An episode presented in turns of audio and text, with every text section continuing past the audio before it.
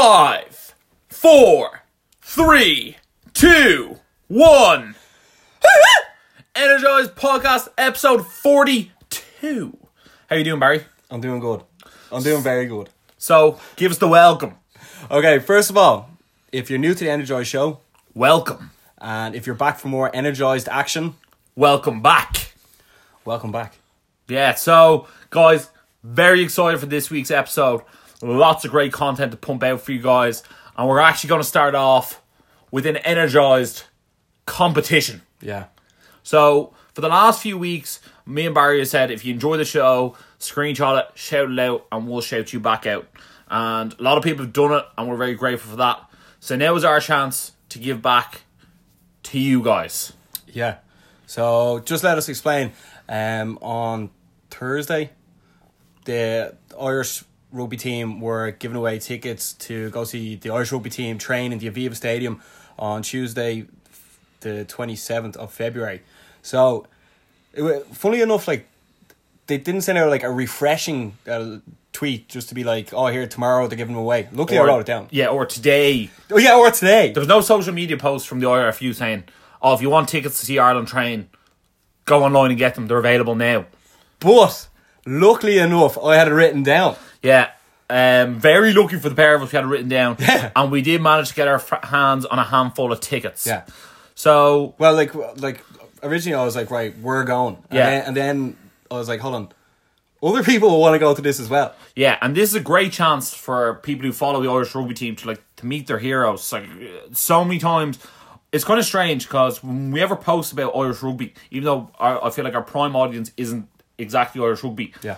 When we do post about Irish rugby, it gets so many interactions. Like when Johnny Sexton did the drop goal against France, or when we put the post out before the Italy game about the Irish rugby, the amount of comments we got on the on the posts are enormous compared to some of the other posts we put out. That happens a lot And- with like Irish stuff. yeah, that is true. A lot of people embrace their Irish, Yeah, yeah, especially yeah. when we're doing something well about it. I was only talking to someone at work the other day, and they were saying it's funny that like the Winter Olympics on, but if there's an Irish person in the Winter Olympics, they make sure to watch that event, Yeah. just to see how they get on. Yeah. and it's it's so true, isn't it? No, yeah, yeah, yeah, hundred percent. It, it doesn't matter what the event is either. Yeah, it's because it's such a small island. You're like, yeah, yeah. It's like Any- yeah. one of us, yeah, one of us. Yeah, yeah, yeah.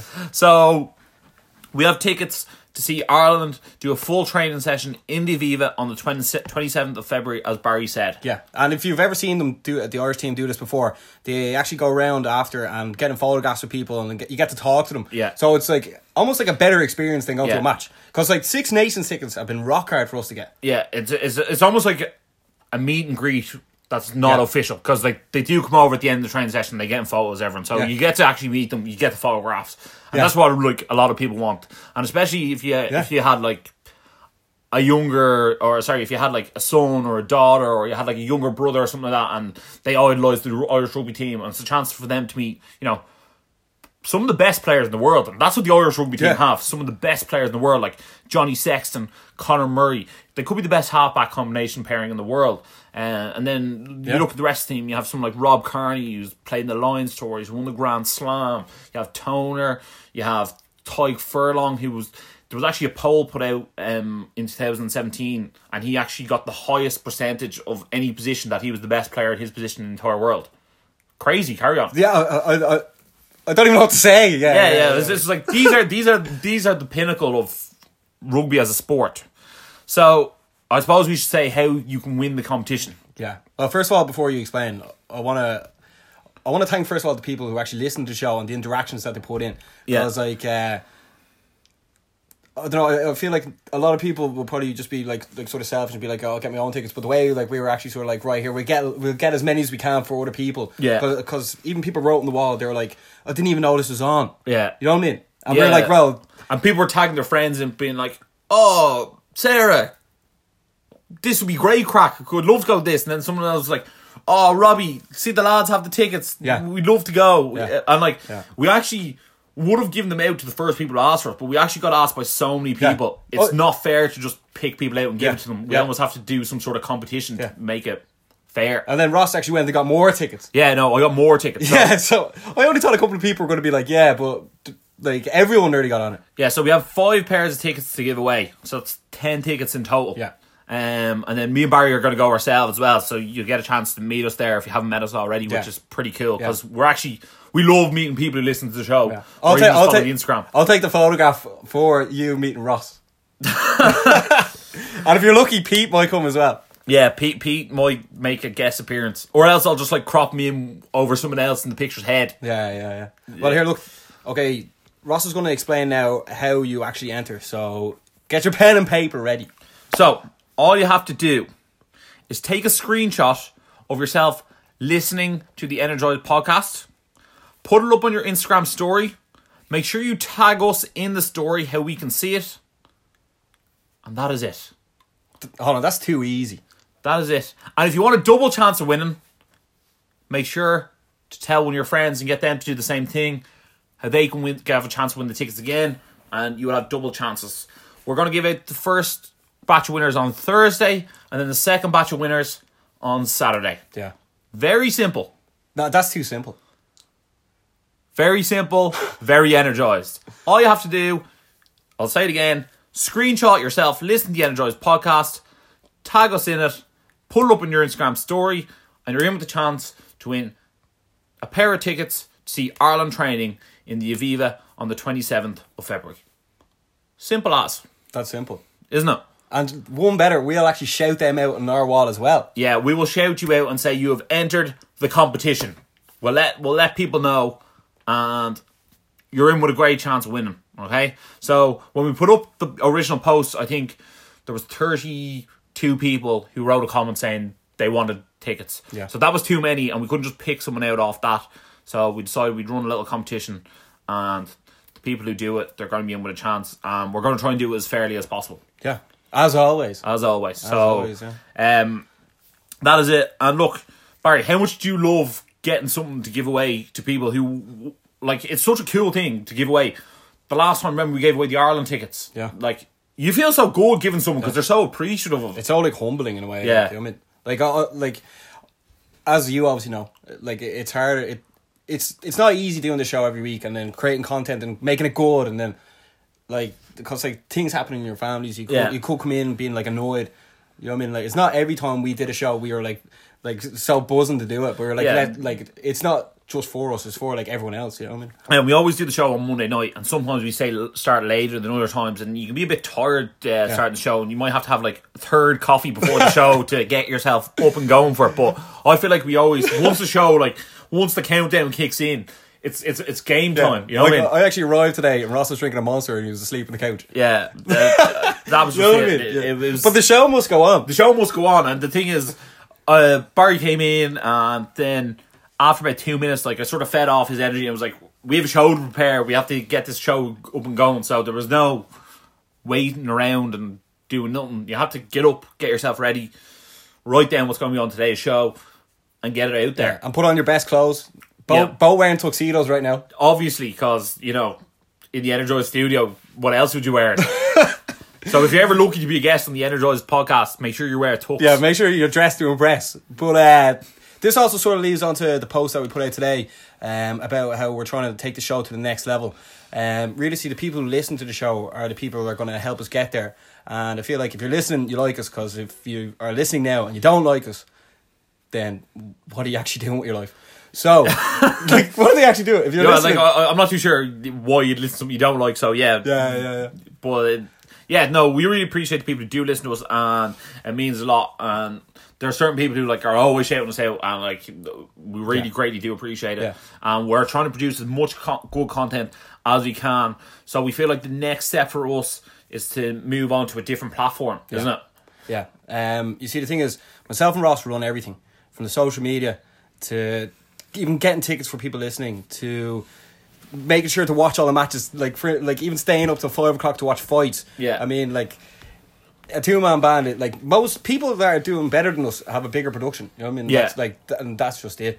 But uh, we when we moved on to SoundCloud, we originally tried to put stuff on iTunes, and the thing is, it didn't work. But like, we were just determined to create the content and not letting that hold us back. So we moved stuff onto SoundCloud. But now we're forty two episodes deep, and we sort of we sort of know exactly what we're doing. From like the first half hour just being content, the second half hour either being football, MMA, or rugby, or whatever vice versa, vice Yeah. versa, it, whichever the hottest topic of the week is. But now we're sort of like right, we're we're ready to really take it on to the next level. Yeah. You know what I mean? So we have been in talks with a couple of people on how they can help us move on to iTunes because unfortunately we're, we're we didn't know what we were doing and before we were in touch with Apple. Uh, some and they're based in Cork and like they just did not help. But like we we had we had a show to create, so therefore we just put it on SoundCloud. basically from my recollection, what was happening each time was each time we were going to upload the next episode of the podcast, the podcast was being, was being renamed to that episode, and we reached out to Apple, being, being saying, "Here, look, this is the issue." Yada yada yada, and they sort of it was almost like you were talking to a computer. Yeah. They just gave you back, Yeah. this is how to do it, but there was no one. Our issue seemed to be different to everyone else's issue.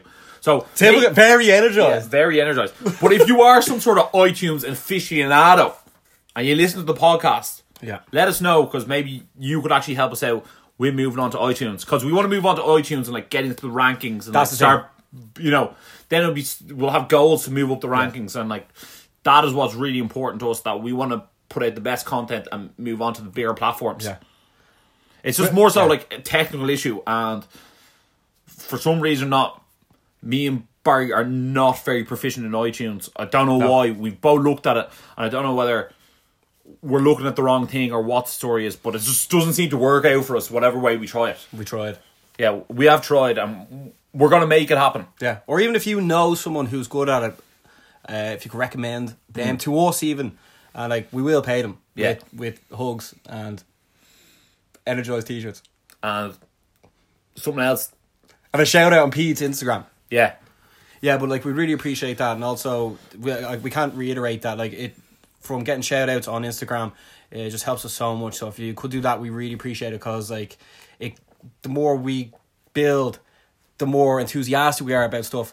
And realistically, now we're like ready to go on iTunes. We're ready to go, ready to go, ready to talk about even more like better topics, like sort of like stuff that will really t- take us to a bigger audience. You know, what I mean? Yeah. because like we're sort of we're ready to go, and with this thing on Instagram, uh, uh, like I know people looking at it are like, who like how do you guys constantly post new stuff all the time. all the t- on top of Yeah. things like yeah, no, it's it's a full time it's a full time gig doing this. It's not it's not easy, and I must say I just feel like the more we grow and the bigger we get, the more doors will open for us, and you know, Yeah. we'll get a chance to put our uh, content out on a broad, broader platform.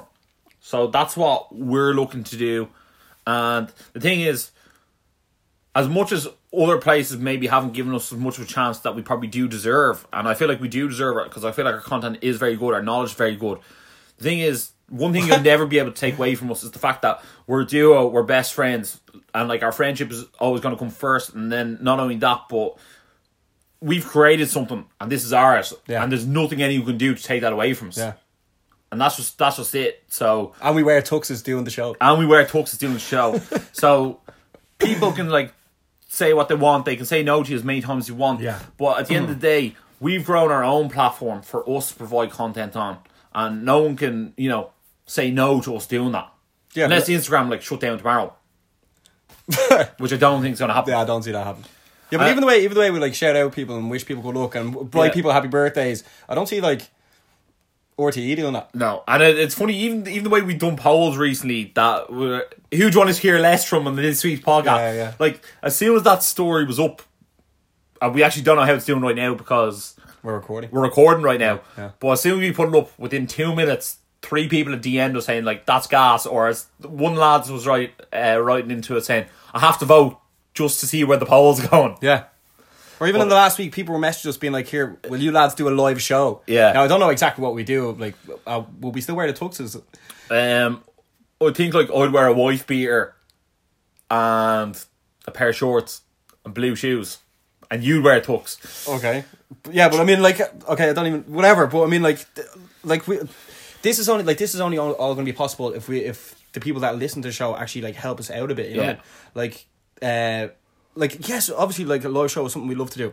Yes, like having like being part of a bigger company that could really promote us Yeah. on a larger scale is definitely what we want to do.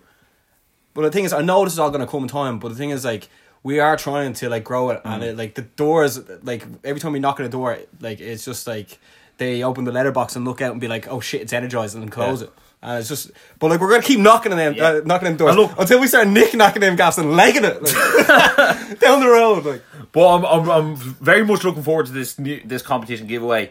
Um, just because it's a chance for us to give back to the people who've been loyal to us for so long, and also the fact that we're going to then go to the Irish rugby training session and meet all the people who we gave tickets to. Yeah. I think that's going to be incredible, and that's going to be something that we really enjoy doing. Because when we got to give the Irish football tickets away, it was really good, and like people were so grateful there, and it's just something that I love doing. I love giving back when possible. even when we met the girls in uh, New York, Yeah, yeah. They like they were so like, oh, what you guys do is great, and then Yeah. one was like Barry's my favorite, and the other one was like Ross is my favorite, and like. I told her to tell you to say you were her favorite. I know, yeah, they were, you, they both actually preferred you, Yeah, but uh, yeah. I, I just it was- obviously, man. I, I just thought it was funny that one of us, or that someone had a favor between the two of us. Like Yeah, that, yeah, that's like yeah, a thing. yeah. Is is is funny that they could be both sitting at home, listen to podcasts, and be like, Barry's my favorite. Yeah. No, Ross is my favorite. And in the bar, that supporter page as well in New York. yeah, who now have our flag on the wall. Yeah. which is crazy. Yeah. And then like invite us to like TJ Dillashaw's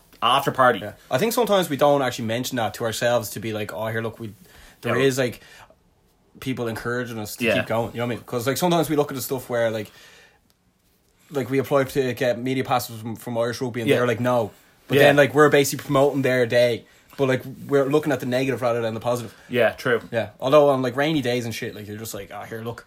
Yeah, when when when things aren't going their day on a rainy day, you can get a very negative outlook on it. But so, sometimes I think if you actually look back on what we've achieved, even over the last six months, like going over to New York and what happened in New York, and you know getting tickets to the Irish football games, and you know going to this training session and give away tickets for it, it's just a lot of good things have happened to us in the past while. But I think when you see those good things happen, you sort of want them to keep happening, and then when you sort of don't get the good things for for a while, then you might look at it and think, "Oh, is it slowing down? Is it not working? Oh, Why is it not working as fast?" But at the end of the day, nothing is worth doing without a few struggles in it. Yeah, but the thing is, I know in my heart that like we're doing this because we're, we're like liking we like to make other people laugh and Yeah. like because that's what it's really about. And then making like giving people like the correct information and that mm. knowing that like like Katie Taylor's fighting this week or like what's the latest with Conor McGregor or the Irish football team or like anything like that. That we're trying to like keep people informed in a way. Yeah, I feel, like, I feel like, especially with the boxing, I feel like Katie Taylor and Mikey Conlan,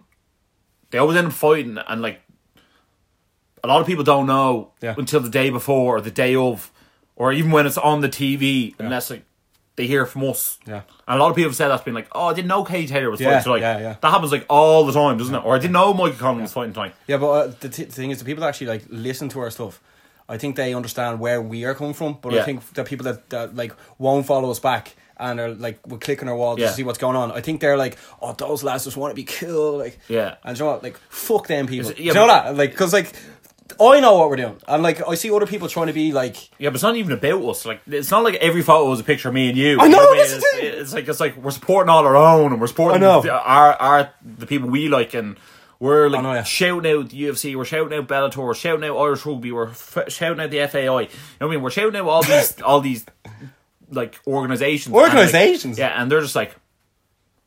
Oh, whatever. You know what I mean? Yeah, Well, it, it, like, all right, it's it's it's fine. Like, they, like they Yeah, don't yeah. owe us anything, but uh, just at times when you see the IRF, IRFU not like putting out a tweet or a Facebook post or an Instagram post saying that like the tickets are now live on sale, and then we do do it. It's just you look at them and you're just like, are you doing your job right at all? I know, man. But it, it is what it is, and we're we're not even like hating on them. We're just more so. It's Why so- aren't you giving the fans the most and best possible information that you can?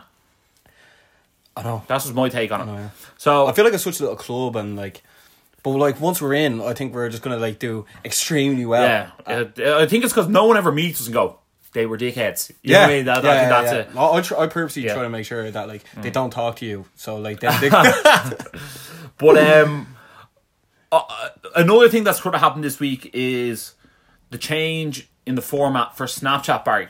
Tell me what you think about this because you are very unimpressed. yeah. Um. Well, see, luckily we took the gamble a while ago to go all in on Instagram. Yeah. Because first of all, Facebook like you'd almost have to pay someone at like twenty quid to like your post. Whereas on Instagram, like there's such a loyalty there to to what we provide. So Mm. many people coming in, and then uh, on Snapchat, it's just changed. It's They're it, isn't it? Snapchat, I think now has buried itself, and it's just it's made people more, just more solidified that their number one platform is Instagram. I think the new Snapchat is only good if you want to follow what I call fake famous people. Like the amount of when you go to like the right hand side on your Snapchat, which I'm sure people know what I'm talking about when they're listening to it, Yeah. where your Snapchat stories used to be. Now all I get is like Kim Kardashian, Khloe Kardashian, Dapper Laughs, Philip Schofield. Philip Schofield, uh, like guys, girls from girl bands, Dom, random- Dom from uh, Love Island. Yeah, like and, someone like that. Like, yeah, and random, random like makeup artists. And I'm sitting there going, what did I don't, I, don't, I was like, I don't want, I don't want to see any of these people's stories. And the thing is, like, you Yeah. can, like hold your finger on them and like say less this, but like you're going to get replaced from Geri Halliwell. To Mel B, Mel C, you know what I mean? It's like you got rid of one Spice Girl, you get the next one in. Yeah, you know what I mean? It's yeah, like yeah. I don't want that. It's like you get rid of Kourtney Kardashian, you get Kendall Jenner. You know what I mean? Yeah, It's like I, I didn't want them. So I, I, I was like, Yeah. I was like, it could have actually been cool if you know I got like Ronaldo, I got Neymar, I got Yeah. LeBron James, I got like oh this guy likes sports, so here's the sports Snapchatters, and it's just like I'm just getting all these influencers that I never asked to be associated with. The, do, you know, do you know what they need to do? Bar do that. They just need to be able to like tag people. So Yeah. you could almost like if like because some people that are, like you'd follow on Snapchat, right? They're like recording their friends, but yours, but they're not, and they're not recording themselves, and you're sort of like you want to see more of them, so you almost rather be following their friend. Yeah. you know what I mean? Like so, basically, if someone was following me and want to see what I was doing, they'd probably almost be better off following you Yeah. because then you'd be recording me because Yeah. I don't record myself. Is that yeah, of way? yeah, I know, I know what So, you mean. so if Snapchat had added that feature, they'd be doing way better. But now they're like, I think they're ruined. Yeah, because people want to have more people on their Snapchat, more Yeah, people viewing their stories, more more that, and it's just so unuser friendly now. And then when you're on the left hand side, people's stories start coming up, and like they start going in between your Snapchats and stuff. And I'm just there going, I don't know whether like I've sent that person, and then people, random people, start coming up saying, "Open Snapchat on Saturday," and I'm sitting there going. Who, who and what and when and I, I just I just don't get it. It's so confusing and it's so just they've done a terrible job. Who, whoever yeah, is running Snapchat like has done a great job of ruining it. yeah. But now, now the race is sort of like it was Facebook, Instagram, Snapchat, uh, Twitter. Now the now the Instagram is pulled off so far ahead. Yeah, I feel, I feel like it's almost race between Facebook, Snapchat, and Twitter. Who's not going to die first? Yeah, but yeah, but it's even like a joke. Say if someone was walking down the road, like. I'd, I'd turn to you, or else I've seen someone do it the other day. It's like, oh, they're taking an Instagram photo. Yeah. you would like they're not like there's a Bebo photo. Yeah, yeah. you know what I mean, or a Tinder photo. It's Yeah, but I also think if you see someone like recording something somewhere, you're like, oh, Instagram stories. They're not yeah. even like Snapchat anymore. Yeah. It's like Instagram stories. Yeah. Or like people are like, oh, put me on me your Instagram story. People aren't even like putting me on their Snapchat story. It's because when you put someone on their Instagram story, they can get tagged in it. yeah, And like, why would you want like? If I got in, just say, I don't know who's the most famous Snapchatter in the world. Oh, I don't just say Justin Bieber has Snapchat or like one of the Kardashians. If Yeah. I got in their Snapchat, that'd be useless for me because then no one would know who Yeah. I was. Yeah, no but if I was in their Instagram story, they could tag me. Yeah. and then like you probably get ten thousand followers. You know what I mean? yeah, yeah, yeah, yeah. So therefore, it's actually worthwhile getting in on someone's Instagram story. I don't, I don't- yeah, I don't- I don't see how they can fix this because even like we follow people who are around like 20, 21 as well, and their only just sole obsession to grow is their Instagram. So yeah, it's just not. It's become they've actually ruined their own platform. It's not a platform that people will want to go on now. Yeah. and there's so many of these sort of. I'm not gonna call them news because they're not news. Like it tells you stuff on when you go to the right hand side. Like it would be like, oh, 10 life hacks or something. You know what I mean? I'm just like, I didn't see any of that either. And like, I used to actually watch the Sky Sports Snapchat quite a lot because I was like, that's actually they could show you the goals for the week or whatever. yeah, I can't find that now. Yeah, yeah, yeah, you know yeah. what I mean? I'm I just do- like, I have- I- I just don't. I'm just like, oh, here, look, thanks, but you ruin it. No thanks. Yeah, but even like you see, I'm tr- I like to try and be a, bit, tiny bit arty with it, and you can't even. It's not really really that helpful either on Snapchat. Whereas Instagram, you can sort of move multiple objects around and stuff. Yeah. it's just way more creative. Like you can tell the person who was like running that was way more creative than the Snapchat person. I, I feel like the only thing Snapchat has left is that the girls girls like to use the filters on it, and that's it. That's about all I can think of. And I hate the Snapchat Yeah. filters. Yeah. Oh no, same I- here. Yeah. I, here. you know what I hate? I hate when girls use the Snapchat filter where it gives them the squeaky voice. That's Yeah. the worst Yeah. one. I was like, I don't care if you get stupid ears, but then you sound like your yourself. But when you get a squeaky voice, I just don't want to listen to you. yeah. I don't. I, I don't really understand it because your normal voice can't be more annoying than that voice. Yeah. 'Cause remember, Yeah, remember that was a thing for a while. Like girls put on the dog filter. Yeah, that was like yeah, yeah. th- it was like standard girl one Yeah, on one. yeah, but people were probably using that first of all more for like to for like obsession of Yeah. being like getting gratification. People being like, "Oh, that was funny," or "That was not funny." I never really found that funny, really. Yeah, no, I, I, I don't really like Snapchat anymore, and I'm so not really arsed. Yeah, but also it doesn't build your brand as well. No. like someone added me on Snapchat there the other day, and first of all, I was like, "Who's that?" So I went straight into our Instagram, see who we were following. The name didn't even come up, and I was like, "I was like, what?" yeah, no, I happened to me the other day though. Happened to me the other day, and I Snapchat and who's this, and then they opened it, and then they didn't Snapchat me back, and I was like, All right. Yeah, but also uh, you, you can't actually half the people I have on Snapchat I don't know who they are. Yeah. because there's no like story or you can't click on their profile. There's no yeah. profile. Yeah, there's no actual picture. You just have like an emoji, Yeah. a Bitmoji, and Yeah. that's it. And like, if I don't know you, well, then I'm not gonna know what your Bitmoji is supposed to be. You like, but, but if you're looking at the other side, Instagram now, um, has the algorithm has like totally cut us in half as in like reach Yeah, and like I feel it's because we're a business page. It's cut us in half, as opposed to if we weren't a business page, we'd probably be Yeah. doing fine. Um, but I- yeah. it's good to get the analytics in. It, there's like pros and cons to being a business page, but Yeah.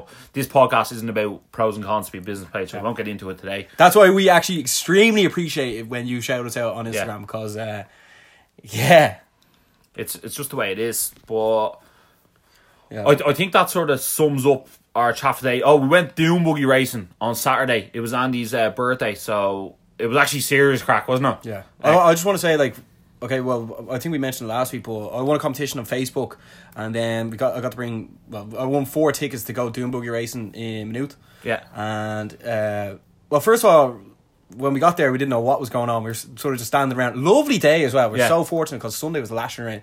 But, like, it was Andy's 30th birthday, and, uh, like, everyone knows on a birthday, you don't you, you yourself don't want to make a fuss, but if it's someone else's, you want to sort of Do something nice for them. yeah, yeah, And I was like, here, look, this is perfect. I mean, like, 30, you're going to remember that. No one's going to remember what they did for the 29th. But I Yeah, mean, like, and plus Andy really likes cars and stuff. Yeah. He likes to drive. yeah, I was like, yeah, ideal. So, brought Andy um, and Costello. And, like, it was good. The thing is, like, Costello hasn't been out as much now because, like, ever since he had his kid and all Yeah, that stuff. it's so, it's nice to get him to do a, Yeah. an activity. yeah. It was actually sort of weird. Costello was out the other day with SJ and baby Jack.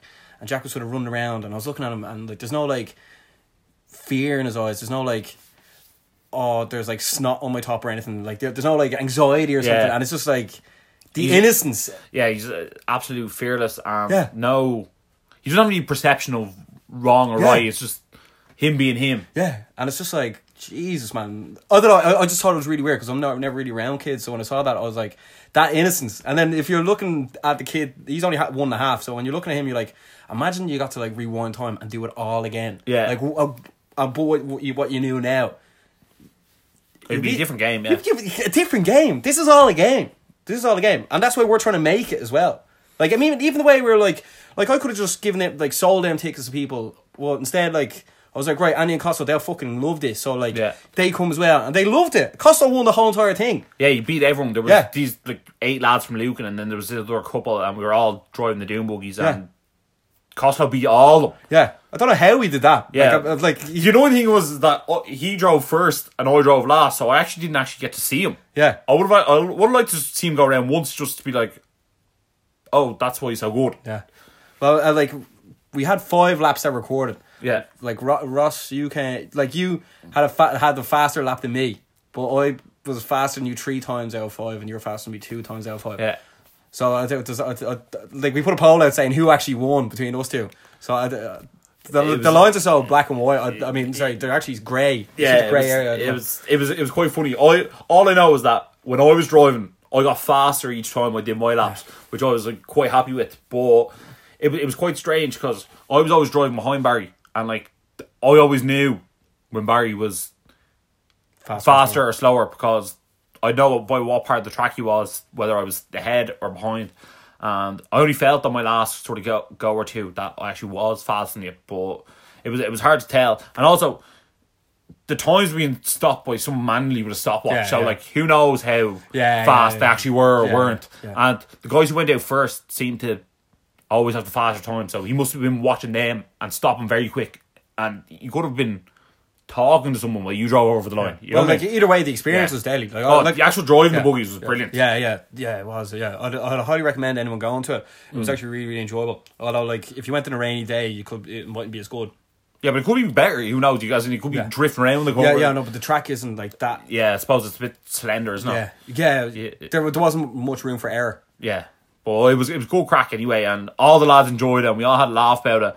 And Costello said he's giving up the drink for Lent, and you won a bottle of champagne. Yeah, yeah, yeah, yeah. Very Costello. Yeah. Uh, but uh, we- we actually said that before going, a couple of days before, that like, anytime we try something new, and we all try something new, and Costello's there, he just tends to win. I don't know what Yeah. it is about him. He just does, doesn't he? Yeah, very lucky. Yeah. If we if we entered like the World Ping Pong Championships, like Costello would probably end up winning it. He never played before. No, but it was like even the way recently, like the way we went to Manchester, it was good to like do an activity with the lads. Yeah. like even doing that activity because like as we're getting older, it's harder and harder to get people to come out. Like Yeah. as we've witnessed, and it's sort of like like when I was even looking at Costa, And we did the five side as well. Did the Yeah. five, yeah, the five aside as well. Yeah, yeah. This almost seems like every weekend we're Yeah. doing something. But like, it, like the way like Andy turned thirty, and then like even seeing Cosso and SJ with Jack, and then you're sort of like you're twenty seven. You're sort of like, this is what we're trying to get off the ground to be like. And like the only way we can actually really see make it is if the word of mouth. Yeah. So like the sooner people who are like hating on the show and Mm. realize that we're here to like create content, we're like giving away stuff for free, we're Yeah. encouraging other people to do it, we're telling people how to grow their social media brands, everything. Mm. The sooner they stop hating and re- and come around and be like, here, do you know what? These lads are actually sort of funny. These lads are actually giving away stuff for free. These lads are like trying to h- encourage me to build my brand. Yeah. Maybe I should stop being such a dickhead and fucking shout them out. Yeah. Also, I want to say Rory Crowley is a legend as well, by the way. Yeah. He's like easily top five favourite Energy is listener. Yeah. He's an absolute legend. Loves the show. He like listens listens to the show before it even comes out. He does. He's that he's that much time for the next episode. you- You'll probably have already turned it off before we shout him out. Uh, very Rory. Very Rory Crowley. Yeah, so actually had a great weekend and just happy birthday to Andy as well. So Yeah. he's he's one of the nicest guys I've ever meet as well, and he's just so easily pleased. And I don't mean that in a bad way. He's just so happy just to go out and spend time with the lads, and he's just Yeah. super chill all he's, the yeah, time. he's always there. He's always, he- he's always like up for like Doing something, and, yeah. And he, he, and all do- that. he doesn't really have a bad word to say about anyone either. No. So he's actually No. just absolute gent. Yeah. So I think that sort of sums summarizes up the first half hour of the show. Yeah. Um, Ross Cowell, what's making a shout sometimes sometimes we go longer than half an hour, but yeah. Um, you know what? This week was one of those weeks where, bar the giveaway competition, I didn't actually know how much we were going to have to say in the first half an hour, but I actually thought that was a brilliant first half an hour of the show. And I know I always say it's the best show ever, but that was actually better than I expected it was going to be. I don't think I said like as many times as No, this time. definitely not. Yeah. Which is much better. Yeah, no, but, but I just like be, just being honest because I know the people that are listening are looking for the honesty and just being like, here, look, yes, we are trying to be successful, but like, no, we're not trying to be like, yeah, we're like two hunks, even though we're wearing tuxedos. But I mean, we're just trying to like create cool content for other people that want to listen to two lads being real and having a great time, and then actually giving away stuff for free as well, and not just doing it to be bell ends. So, Very energized. where are we moving on to, Barry? Uh, just before we move on, I want to make sure that the people entering the competition don't forget screenshot, tag us, and then we're going to give away tickets on Thursday, and we're going to give away tickets on Saturday. And tell a friend to be in with a double chance of winning. Yeah, because it'll be a great day out. like, Yeah. meeting the rugby team. Yeah, 100%. So I think we should just move straight into the rugby then. Anyway, Yeah, of course. Why not? So, why not? Like, This uh, weekend, Ireland are playing Wales in the Six Nations. Uh, it's going to be in the Aviva. So, start off with we expect nothing more than a win. Uh, Wales unfortunately lost 12-6 to England in Twickenham last week, and Ireland scored what was it eight tries against Italy. Uh, it seems like a bit of a whitewash. Yeah, it seemed, it seemed like a bit of a whitewash. Although they got a bit complacent towards the end of the game, but it was already over. So that that always happens to like nearly every team. yeah, Uh, yeah, it- like they wouldn't if that was like fourteen all, it wouldn't be like wouldn't no, be like no. that. If if Ireland were only winning by two points, Italy wouldn't have got back in the game. There- there was almost like a slight arrogance, like because they knew they were way better and they were knew they weren't going to get caught. Yeah. Yeah. So, um, I suppose the big thing for this weekend is that Garry Ringrose was called into the squad to replace uh, Robbie Henshaw. Henshaw, so yeah. his Leinster teammate. It'll be interesting to see which way Leinster line up in the centres because Ireland. or sorry, Ireland. My apologies. Um, you have basically Bundee Aki, who's been very solid at twelve. Chris Farrell might come in at thirteen, or he might come in at twelve, and then try Ringrose at thirteen, or it might be Aki and Ringrose. Who knows which That's way they're going to throw the throw the combo? I'd rather see Ringrose in there just because I think he's a bit more creative. I feel like defensively he might not be as solid, but I feel he adds that bit of spark and magic to a team. Do you want to tell the story about when you once saw him? Um, yeah, so when I'd say maybe about three or four years ago, Clontarf were playing UCD in the AIL Cup final, and Chris was actually he was on the bench for Clontarf, and we went to see the game, me and the folks. So we went to see the game, and Clontarf won, I think, by about five or six points. But all I had to ask Chris at the end of the game, I go, who was the second centre for UCD? And Chris goes, oh, that's Garry Ringrose. I go, he's absolutely incredible. And Chris just said to me, he's an absolute shoe in to be an Ireland international. He was taking the kicks. He was everything was ran through him, and it was just one of those moments in your life where when you watch something, you know you're seeing something special, and there's always that sort of talk who's going to replace Brian O'Driscoll, and I feel like he has the potential to actually fit into those shoes. And I'm not going to say he'd be as good as Brian O'Driscoll, but put it this way, I think he's good enough that people can actually make the comparison. Yeah. What was what was like the one thing that like you actually saw, or was it a couple of things? What? but, It was just every time he got the ball, it looked like something was going to happen, and he like broke a few lines, and he didn't miss any tackles, and he, you know, when you're just watching something and you just like, that's a special person on the pitch. That was just a special person on the pitch. It's it's not so much one or two instances that he did. It was just you could just tell he was of a higher class yeah. and so, sometimes it's just it just stands out. It's a bit like when Messi's on the pitch. He doesn't necessarily have a spectacular game, but just you see the way he dribbles the ball, and it's just you know there's something special with Yeah. that. He was probably just creating more space than everyone. Or Yeah, it was. A step ahead. Yeah, it was a step, ahead, yeah, and okay, yeah. he looked like he was like that much quicker. He looked he could kick, he could run, he could tackle the pass. He just total package, and it's great to see him back in the Ireland setup because he had a bit of an injury last year, and he's coming back into it. So I think it's going to be great to see him, and I, I sort of hope he starts at uh, thirteen because I feel he's probably the best natural thirteen that we have available. Well with Bundee uh, twelve. I think so. I just think Bundee's doing so well. Yeah, So like, I don't want to see, yeah I don't want to see him not in the squad. Yeah. And I think the only problem is is that with the sub, you sort of have a sub scrum half, a sub out, half, and then it just gets a bit awkward on you like put in a sub center. If they don't can't play the wing or the fullback, you're sort of narrowing your options. That's why I think someone like Keith Earls just to have on the pitch is an excellent player to have on the pitch because he can fill in fullback, wing, or center. He made a great recovery tackle near the end. Yeah, uh, the- oh. when Italy were through. Ran them across the whole pitch and then like took. Uh, I don't even know who the Italian guy was, but took him down anyway. So someone, uh, I think it was Donegal Callahan, pointed that out and just said that he was like, like that was my moment of the match for me. He was Yeah. like, you're up, you're up by forty points in the game, Yeah. but yet you still come back and make that tackle to stop try happening. Yeah. And I was like, that's like a winner mentality. Yeah, winning Uh, mentality, yeah. And I was like, Keith Earls, he's like an unsung hero for Ireland. Really, he like puts in such good effort. He scores so many tries for us, but no one ever goes.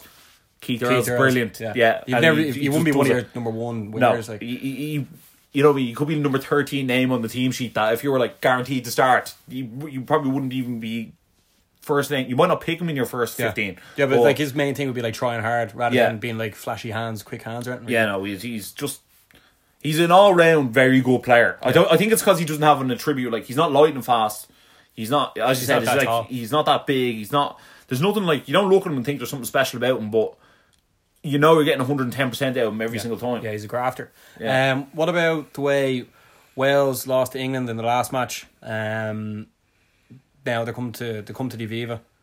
Um, like They were actually very unfortunate because in that game they actually scored a try and the video ref didn't give it, even though the Welsh player put his hand on the ball first. yeah. So Well, like put it this way, right? England are after beating them. Mm. So Wales are ba- basically know that they have no chance. They can't win the Triple Crown. Can't win the Grand Slam. no. and it's very highly unlikely that they'll win the uh, The, the, the, Six Nations itself. Yeah, They're basically going to have to beat Ireland, then hope Ireland beat England. Like there's, Yeah. there's a lot of sort of hoping for Yeah, them. yeah, it's to totally- get it. Yeah, it's, yeah. it's out of their hands. yeah, really. it's totally out of their hands. Do you think them knowing that they have to come to to the Aviva and win just to ruin it on Ireland is enough? Like, is Well- enough to make them actually like put it all out there? You know? I I feel like Warren Gatland like really doesn't like Ireland. He's always had this like thing against Ireland, and I feel that Wales are gonna gonna want to win anyway. Th- They want the world ranking points for beating Ireland as well. On top of that, and I don't think I think the Six Nations is now so competitive that just because you might not be able to win the tournament doesn't mean you're not going to show up for the game. So I think it's going to be a very competitive game, and like these are two of the best teams in the Six Nations. You know what I mean? It's well, there's not a lot between them. You know what I mean? Yeah, well, obviously England as well, but as in like England, Wales, and Ireland, I think are the top three Yeah. teams in the tournament. They've been the top three teams in the tournament for the last few years. Maybe bar Scotland last year, who were a bit exceptional, but Yeah. they don't seem to be good this year. And I just look at They those. beat they beat France though. That that is true. But, That is true, yeah. But France, I don't think have finished inside the top three in the last four or five years. So like France, it's almost like, almost beat Ireland. I know, yeah, I know, yeah, but I think it's, I think it's France are almost like they're very good on the pitch, but the results aren't going their way, Yeah. if that makes Yeah, sense. yeah. And it's one of those things where beating France looks sexier on paper than it actually is in doing, if that makes Yeah. sense. Yeah, So yeah. It's, it's Okay. like- yeah, we also went there and beat them, which Yeah. is like quite impressive Tough- for us. tough, so yeah. it's tough to do. So um, yeah, because also they, they knew that like they went in fresh as well. They didn't go in with a loss. It was the first. It was the first game, Yeah, yeah. and they were everyone was trying to win it. And in fairness, Ireland would win the entire game until we weren't as Yeah. well. So like they ran the pitch and scored a try. Yeah. Yeah, So it was it was one moment that put them back in the game. Yeah. So look, I expect Ireland to win. So I think it'll be tight. Like it'll probably by under seven points, and realistically, it could be similar enough to the French game that'll be very tight for the entire game. I think getting I think getting the scoreboard ticking over early is like a must for Ireland. I think that's what they need to do. They need to get points on the board early. Um, look, yeah, I think we have the best halfback combination in the world between Murray and Sexton.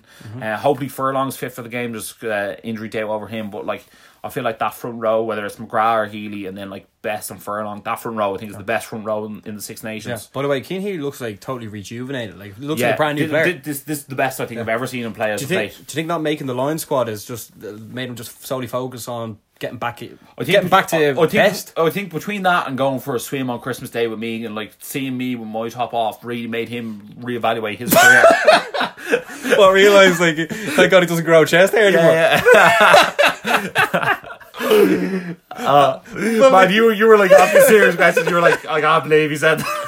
Yeah, but, and then Uh, you be, you bigger legs. yeah, yeah, no, but um, no. In fairness, Cian Healy, this is the best he's been playing in a very long Yeah, time, yeah, and I, I'm just, Yeah. I'm actually delighted for him because he's a lovely Yeah. fella as well. Man, I was And, actually, like, I sort of thought he was probably like bit coming towards the end of Yeah, his career, yeah, yeah, like- and he was almost on a downturn. Yeah. But he seems to be his like he seemed to always had problems with his ankles, and his ankles seem to be better, and he seems to be a bit more mobile on the pitch. He seems to be like he. The way I looked at it is like I felt like Jack McGrath took his position, and now I feel like it's a contest again. Yeah. that's the way I look at That's it. thing, yeah, because he, he, I think how many times he's been rocking it over. You Yeah, know I I mean? know, yeah. So I just thought it would catch up in time. You know, Yeah, and he's, he's I think he's thirty one now, so he's he's looking good. But I think he's also happy to like come on in the fiftieth minute and do the damage. He's a very Yeah, good player yeah. to come on, and like vice versa. If Jack McGrath comes on in the fiftieth minute, you know what I mean? Like they're two world class international Well, props. yeah, but that's the thing now in rugby. It's more tactical substitutions. Like as in, like right, you just run around for the first fifty minutes, and then we make a sub for the next. Uh. Yeah, I, I think it's so good that it's now like a like for like, as in, Yeah, yeah, as in you're yeah, bringing on a fresh prop who's like world class into the fifty or sixtieth minute. Yeah, I feel like I feel like Ireland have that in nearly every position. Yeah. but once you take away that that sub, like there's Yeah, there's a, a bit of a gap. Yeah, yeah. Oh, the, well, the certain position that you're never going to. Re- well, like, experience as well. Yeah, but like if Sexton's not playing, like totally different outfit. Um, if Furlong comes off, like Toy had problems. Murray comes off, like Luke McGrath's brilliant, but like The Murray's experience. different gravy. you know what I mean, yeah, yeah. so there are certain positions, but like there's a lot of positions where like wings. I feel like we have four or five very good wingers. Same with fullback. Um, I think our second rows we have three or four very good second rows, and then back rows I think we're very blessed. We have about seven or eight lads. Uh, also, very unfortunate that Josh Van der Flier injured himself. 'cause Yeah. he was playing very very Yeah, well. yeah. So uh, I hope he recovers soon. And I saw him on the rugby club on TV3 or the clubhouse or whatever they call it, and he had a massive knee brace on, but he seemed in good spirits, so that was good to see. He's a good career ahead of him. Yeah. Anyway. Yeah. As long as he recovers well. Yeah. Uh, that game's actually on in the Aviva at a quarter past two. And also, the Irish under 20s team are playing in Donnybrook at 7.15 on Friday. Oh, Yeah. sorry, not Donnybrook. Where's the other? Oh, What's one beside Wales? or yes. Oh, no, sorry. Leinster are playing that night as well, but. Oh, It'll be oh. Donnybrook then, wouldn't it? Yeah, it would be yeah. okay, so yeah. Donnybrook. That is yeah. Wales, yeah. Yeah, and then also the women are playing on Sunday at three o'clock, and I think that's Donnybrook as well. yeah, I'd say so. They both the, the under twenties and the women's games always tend to be Donnybrook. Yeah. And don't and make sure to check the En- Energize page once Ireland win. Yeah, it'll be lit, Yeah, it will be. Very lit. very energized. Yeah, so like Joe will be even better than than an Ireland win. Going to see them train After they after the win, yeah. Like so that'll be on Tuesday. So uh, make sure to enter that competition. Yeah. So I think it's now time for the combat sports countdown. Very combat, very combat. Okay. Um So we're going to start off with the McGregor minute. It's Yeah. got its own segment, the McGregor minute. Okay. which is always going to run longer than a minute. Yeah. Uh, we always kick it off with Conor McGregor because he's the face of the fight game, if you Yeah. haven't noticed. But uh, He's on the EF, EA Sports UFC 3 game and everything, this fella.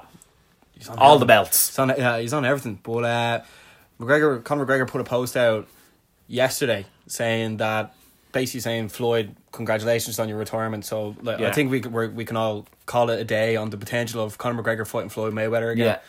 Uh, I never really thought it was going to happen. Then No. all of a sudden, it, it, it, was, was- sort of something was happening. Something Yeah. was bubbling, and now all of a sudden, it, the door is shut. There was a sit down definitely at some stage that Yeah. made people be like, it might happen. And the people in the know were saying, this might be happening. Like Joe Rogan and Ariel Helwani were like, there are some sort of talks Yeah. happening. They didn't weren't too sure. Uh, and then the other fight rumor was like Floyd Mayweather versus CM Punk as well. Yeah. Like I'd actually be like sort of interested. Like it'd be far good for the sport, and it would be actually very good for the sport. But I would actually be interested just to see it happen for the sake of seeing it happen. This is sort of like remember on MTV years ago, Celebrity Deathmatch. Yeah. yeah. Even John Kavanagh came out in an interview on the Mac Life saying that he said he would do an Irish jig in the nip in in town if this Floyd Mayweather was going to do a UFC fight against Conor, and then he was like. He said that he he might he thinks he might have to st- st- learn how to do a dance because this could happen, but I think it's totally finished with now and then. Yeah. which is good for the like the actual fans being like, here, look, this is this isn't turning into like I mean, like, what's next? Like Brad Brad Pitt fighting. George Clooney. Yeah, yeah, yeah, yeah. Exactly. Yeah. It's just like it, it, it, it seems that they're really struggling for pay per views at the moment, and they're just whoever people pay to see money on TV, they're willing to let get in there Yeah. and fight. Yeah, but yeah, but if you even look at the two big YouTubers, uh, Joe KSI. Joe Weller and KSI had a fight live on YouTube and had over fifteen million views. Yeah, Yeah. So, like, So, uh, yeah, you, and then you don't even know what's going to happen next. But No. I mean, uh, it seems it seems very bizarre and loose. And then he put out another post saying like it was like, "What have you done for me lately?" Basically, Yeah. he was ba- he was basically saying the what what have you done for me lately? Business. Yeah, yeah. So it's more so. It's basically him saying to UFC, you know, the past doesn't really matter. It's what are you going to do for me now, basically, to make it worth my while to get back into the cage.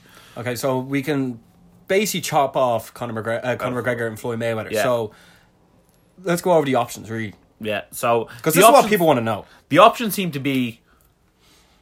I think there's three options on the table, and most people only think there's two. So the obvious option was Nate Diaz showed up at UFC in Texas with a massive joint. Yeah, massive possibly joint. the biggest joint I've ever seen. Absolute corner. Yeah, Um, and that's the obvious fight to start off with. Yeah. Conor McGregor, and Nate Diaz, three. The two McGregor Di- Diaz pay per views are two of the five biggest in history. You could argue they're top two, top three, whatever. The numbers are out there. They're definitely both in the top five best pay per views of all time. Okay. The other fight is the winner of Khabib versus Ferguson and the unification of the title bouts. They can say whatever they want about the titles. It doesn't matter who has them or whatever. When those two, the winner of that fight fights McGregor, that's who the undisputed lightweight champion is. Yep. But the third option I think is a bit interesting, and it's one that not a lot of people are talking about. If UFC strip Conor McGregor of his title, the biggest name outside of Nate Diaz, who also doesn't have a title, is George St. Pierre. And you could do Conor McGregor versus George St. Pierre on pay per view, and there doesn't need to be a belt involved. Yeah. So it could be the first time that you have two people who Have one belt. have won belts in both weight classes and never lost them mm-hmm. fight against each other. I don't know what way you sort of build that, but I I'm sure you guys will get know where I'm going. Yeah. I don't think that's a very good fight on paper for McGregor. I think style wise it's a dreadful fight for him. But if he's looking for the biggest payday, George St. Pierre, Conor McGregor sells a lot of pay per views. And I feel like Conor McGregor is so good at convincing people that he's going to beat someone that people will, be, will come around to the George St. Pierre fight and be like, I'm going to beat him. Do you know what the good thing about that fight would be as well? That it'll bring like the old school MMA fans, Yeah. and the new school, and bang them right right together, and then they'll see, like that's why you'd you'd always be like, oh, imagine Muhammad Ali fought, Chuck Liddell. yeah, well, no, yeah. no, no, th- th- that's different, Different. Oh. Tyson. yeah, don't worry, it's okay, like different generations. Yeah. Where this is actually like two different generations fighting mm. each other. Yeah. Now the thing is, what makes the most money probably is that fight. Yeah. Then second will be the Nate Diaz fight. Yeah. And then Tony Ferguson or Khabib.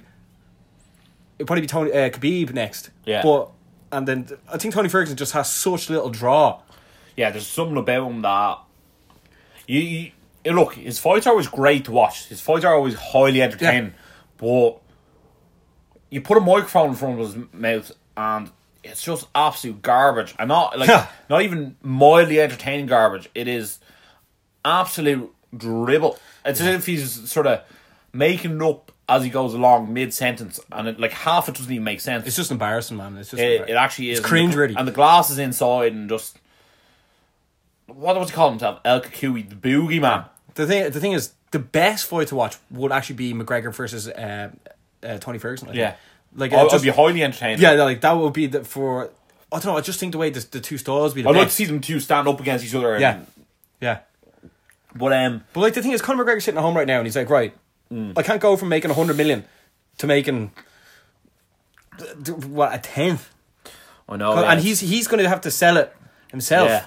and he's also like giving this uh, this massive platform to Tony Ferguson as well. You know what I mean? He's like, right, if I take you on, And- and you're gonna your brand is gonna grow as well. So Tony, that's why that's why Tony Ferguson wants to fight. That's why Khabib wants to fight. They want their brands to grow. But because Conor McGregor's sort of like, I have the carrot. You know what I mean? Like, I mean, what? So also we didn't create McGregor Promotions to be the, in the ring for one fight and that's it. Yeah. you know what I mean. Yeah. McGregor, McGregor Promotions is going to have to come some sort of partner in the UFC. Oh, yeah. Yeah, but I feel like the best uh, the best thing the UFC and Conor McGregor could actually do is if they actually went like UFC McGregor Promotions and McGregor Promotions became a sponsor of the UFC and then they used McGregor as a name to help promote the UFC, promote the other fighters. Because at the end of the day, what's Conor McGregor going to do when he stops fighting? It would be an absolute shambles if the UFC didn't keep him somewhat still involved. Oh, it has to be, yeah. They, they should almost give him that cut. And you know what I mean? What if Conor McGregor decided that he would do the not the commentary, but like he was like in the booth for the UFC pay per views. Something. You know what I mean? Yeah, but what if he was like, see where Bisping is? If he was up there and they asked his opinion on the fighters, you know what I mean? Because he's like very the way he sees the way their movement goes Yeah.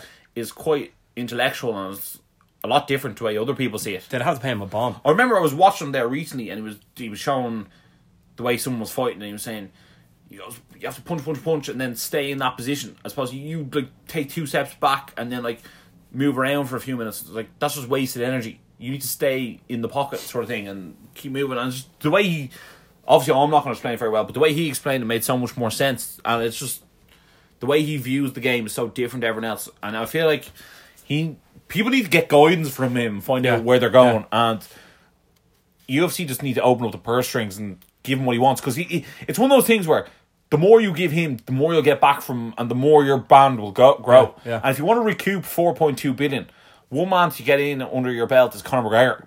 Yeah. You know what I mean? I don't think anyone else in the world will probably sell more tickets than. No, like he's he was the most googled sports star in, in the US in 2017, more so than Ron James, whose contract's running out with the Cleveland Cavaliers, more so than Tom Brady, who just played in the Super Bowl Twice. I mean, yeah, twice. More so than Steph Curry, who's one of the best basketball players, or Kyrie Irving, who got traded to the Celtics. Floyd Mayweather wasn't even in the top five, and you're sitting there with this guy, and all you have to do is go meet him at the table, find out what he wants, and meet somewhere in the middle to make it work for both parties. I, I think, I think what you said about the George St Pierre thing makes most sense, because he. You don't need a title then either. yeah, I, I think uh, like there's no, first of all there's no rush, right? The only rush.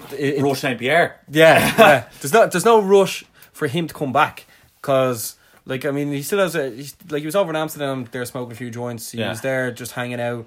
To ha- Like he has a kid that he's like he's becoming. He's Although he becoming appears to be, in the gym as well, though, yeah, on top true. of that. Yeah, true. Yeah, but what's the rush for him to come down? Like he knows Tony Ferguson could be want to fight so badly that Yeah. he's just like I'm not going to give it to you. Yeah, you know what I mean? he's he's um he's playing a different game to them. Yeah, because he has the power. And then if you look at Nate Diaz, Nate Diaz like come back, come back, come back. Like I'm running out of this. What one or two million he made from Mm. Yeah. the last fight, and he's sort of like, well, you haven't fought either, so you're not really that relevant either. Whereas like he knows that George, he actually respects George George St Pierre. He like knows that George St Pierre has a bigger brand, can sell tickets as well. And he, he wouldn't mind taking him on to Mm. like to for extra money because he knows George as much as he can't sell the fight, his name sells it itself. So Yeah. he'd probably rather fight George St Pierre because he'd be like, right, I'm willing to give this guy yeah, some more power. Whereas Tony Ferguson and Khabib will fight each other, and then the winner will probably fight Nate Diaz.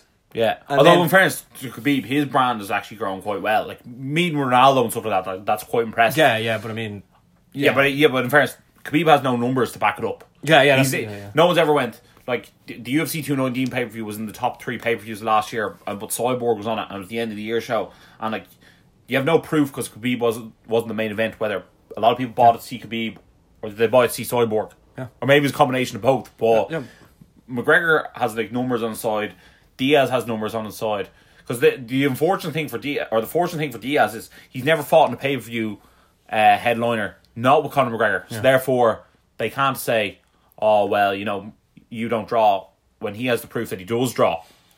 So yeah, it's between that and then George St Pierre constantly thrown out like between eight hundred thousand and a million pay per views. It's it's like to me it's a race between those two who can get the fight done. And I look at George St Pierre and go, yeah, probably look at Conor McGregor, he's smaller. much smaller, big payday. Probably won't get knocked out. Could probably take him down. Like it looks like a very attractive fight for George St Pierre on Yeah. paper. Like very large payday, and then And Conor McGregor's last fight in the UFC Yeah. wasn't welterweight as well, wasn't it? Yeah. Um. So that's no, sorry. most- His last fight was uh, Eddie, Eddie, Eddie Alvarez. That was the last fight in the UFC at lightweight. Oh, was yeah. sorry, excuse me. Yeah, he yeah. won the belt. But look, I think Well, well, two before two yeah. before that he Yeah, fought yeah, welterweight. So look, oh, yeah, but in fairness, McGregor's probably walking around big as now he ever has. You know what I mean? And He's Spending that money. Yeah, he's clearly like eating a lot. Yeah. He's doing a bit of training, but like he's probably as heavy as he's ever been. That's why I feel sorry for someone like Max Holloway who has to be be basically like so skinny yeah, yeah, to yeah, get- at all defend his featherweight belt. Yeah, and like he's getting more and more money, but he like can't, he can only spend it on salads, not steaks. You know. Yeah, so it's going to be interesting to see, but I'm actually really look- looking forward to see that um, Edgar versus Ortega fight. See who fights Holloway next as well. Yeah, but, but- um, I if you had, sort of. yeah, but if you had to guess right now, I feel what- I feel like they're like doing George St Pierre under the table right now. I feel like that's that's where they're going. uh, any idea where would be the best thing? New York, Canada. No, I think it's going to be Vegas. I, I feel feel like the T-Mobile Arena is just where it's going to be. Yeah. Conor McGregor sort of hinting about uh, fighting in, in the Aviva, like I, I saw that Viva or Croke Park. I, I saw him say that again, but yeah, because he put out a, a video of him talking about his whiskey again, Yeah. or talking about whiskey and then talking about Croke Park. So he he, I think he knows what's going on. But at the end of the day, if there's more mo- money to be made in Vegas, he'll go and fight in Vegas. That's the way he is, and it makes sense as well. yeah, So I suppose we should get down into what happened this weekend and what's happening next weekend. Yeah. Um, I was going to say it's actually so annoying the way like the main fights in the UFC and Bellator are on at like four and five a.m. in the morning over here. You know what I mean? Like Staying up to watch them is very, very hard. Yeah. Now we do it on a very consistent basis, but I feel like we should maybe start recording them and put them out. But it's also like people look to us during the event to see what's going on as well. Yeah, so yeah. uh, like it's not always feasible. yeah. Uh, well on Friday, uh, Bellator one one ninety three was on. One ninety four. 194 and uh, Heather Hardy won after getting like absolutely smashed in the last fight. Yeah, it was So- an absolutely dreadful fight. So like you can just Yeah. skip by it. I'm not Yeah. talking about that. Yeah, and Matt Mitrione defeated Roy Nelson by In majority decision. Grand Prix. Yeah, and the, um, do you think he definitely won this or A lot of people were saying the other way, but I think basically what happened was is Mitrione was getting the better on the feet, and they sort of were on the feet for the first like three and a half minutes of each round, and then like Nelson was getting takedowns toward the end of the round. And we he didn't do a hell of a lot of damage, and then the third round I thought was clearly Nelson, but I thought rounds one and two were Rowan. I, I feel like just because you know the way sometimes you get a late takedown and you end up on top of someone at the end of the round, people are like, oh, well, Oh, he, he have won yeah. yeah. But I don't think he, I, I don't think he clearly did. So in my opinion, uh, Rowan did win it, and to me, that was the toughest fight in the heavyweight Grand Prix. Yeah, that's It's weird to think like him and Chael Sonnen are currently semi finalists. they're fighting each other, is it? No, no. Uh, Sonnen's going to fight the winner of Mir and Fedor, and Mitch going to fight the winner of Bader and King Mo. Yeah, yeah, yeah. Okay, yeah, yeah. So, and like- then and then what? Also, oh, so Roy Nelson was actually saying that if he won, and King Mo won, they're they're actually best mates. Yeah, they are. Yeah, yeah, yeah. They were sitting there watching Chael Sonnen's fight together. yeah. That'd be weird, wouldn't it? Although you know what would be good though, if they do like a reverse bracket on the far side, that when all these guys lose, like that, like Rampage will fight the loser of Mir Fedor. Yeah, yeah, you know what I mean. Just to boost her up to the cards. You know what I mean? Yeah, but also in case someone has to drop out in like the semi final. Yeah, true. Yeah, yeah. yeah. Uh, also on Sunday, uh, UFC was on in Austin, Texas. Thanks for doing it on Sunday, lads. Really appreciate that. Yeah. Not. Uh, okay, well, well, first of all, we kick it off with Sage Northcutt, uh, won by unanimous decision in the lightweight division. I just want to say he's undefeated ever since I've gotten his glove. Yeah, Yeah, he hasn't been that impressive now. Like, I mean, No. it, it's it's sort of like it's more so looking at his t- physical body is more impressive than any performance how, on. how is he not on something? I, I, I honestly haven't a clue. He must have just been like brought up that way, doing like thousand sit ups a day. and That he's never stopped. Yeah. And you know, but his brother's a freak as well. Yeah, I saw his brother as well. Yeah, Um, but look, he did like a few flashy kicks. Your man got in some advantageous positions, Thibault Gouti or whatever his name is, but he did nothing with them. It was a very lackluster fight. Uh, Faber was in sort Sage's corner, and that that was sort of basically the way it happened. Like it was almost like a, a big brother, little brother, Urijah Faber, Sage Northcutt show that we were watching as the Yeah. fight went on, and it wasn't that entertaining. And as much as I like Super Sage Northcutt, I'm not over looking forward to seeing him fight again. yeah, I feel like he's a, he's almost too young. He almost needs to take two years off yeah. He and is, just yeah. train. Was he twenty two now? I think he's still twenty one. Yeah, I think uh, uh, whatever. Yeah, still very young. Yeah. yeah. And then we'll just move into the other fight in the lightweight division. James Vick defeating Francisco Trinaldo by unanimous decision as well. Um, Vick basically dif- dislocated his uh, finger during the fight, and yeah, it wasn't the most impressive performance, but he won. He kept him at range with his long punches, and good win for James Vick. He's now nine and one in the UFC. Um, unfortunately, I was actually sort of hoping Vick would have a good win here because I actually quite like Vick. I think he looks very, very Yeah. good. But the fact that he won like a decision that was sort of 29 28, it wasn't very lopsided that you were sort of like, Yeah. oh, he's going to be a next contender. Yeah, that's that's when I'm watching the fights as well. If it goes on a bit too long, you're, and you're getting a bit bored, just sort of like, "Do you know what? I actually don't want to see him fight someone bigger. You know what I Yeah. mean? it's when if you go in, clean them straight out, you're like, give him someone better. You know what I yeah, mean? so I was I was looking at it, and then Vick did after his speech. He was like, "Oh, I want to fight Khabib or Ferguson or someone like that because Kevin Lee and Michael Chiesa are like dodging my callouts." And I was like, Hmm. "You sort of actually need to be one or two of those because like as good as Trinaldo is, he was never going to become UFC champion, and that's sort of the way you have to look at it. And the fact that if I look at Ferguson or I look at Khabib, like they would have smashed Ronaldo. Yeah. I can't, I can't wait to see that Ferguson Khabib fight as well. Yeah. touch wood, it works. It goes on. Uh, then in the heavyweight division, Derrick Lewis defeated Marcin Tybura. Uh, the Black Beast is back. He's actually just so entertaining, Yeah, isn't he? yeah, There's yeah, yeah. something about Derrick Lewis. You're watching him fight and he's got like no cardio and it's just like people take him down and he just it's so weird the way he gets back up. He almost just stands up with no technique. Just, he just stands up as if you can't stop him doing it. Yeah. And then he's the one thing about Derrick Lewis is that he always has that knockout punch in Yeah, him yeah, at any stage of the fight, and that's what makes it so entertaining. That Yeah.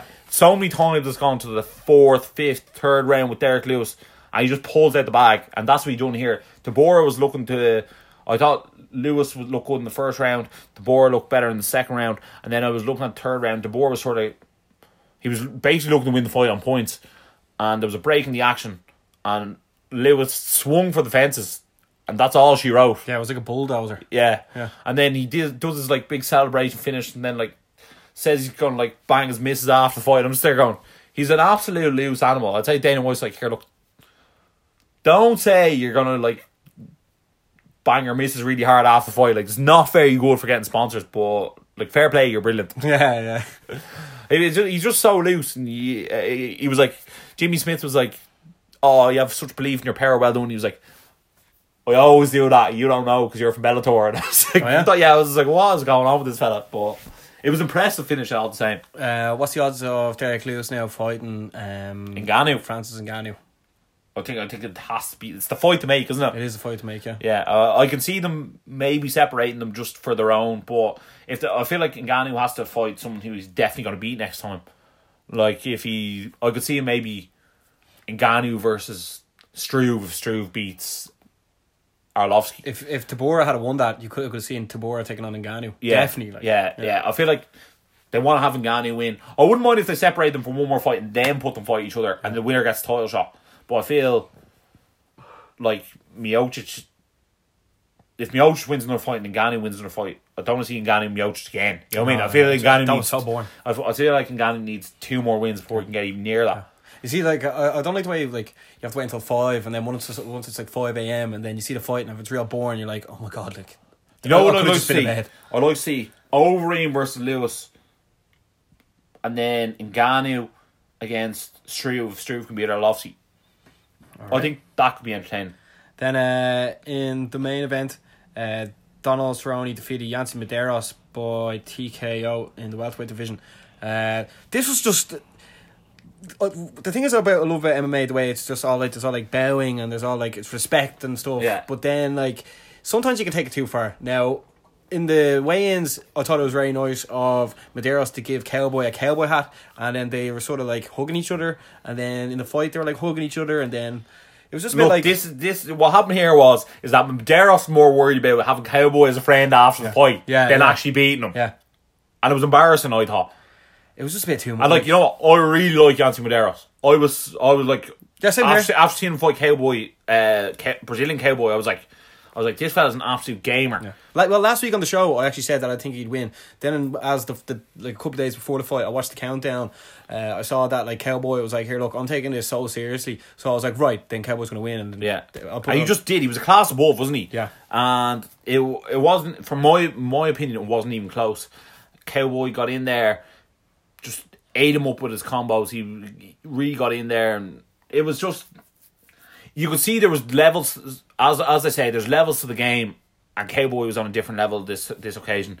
Got the knockout in the first round.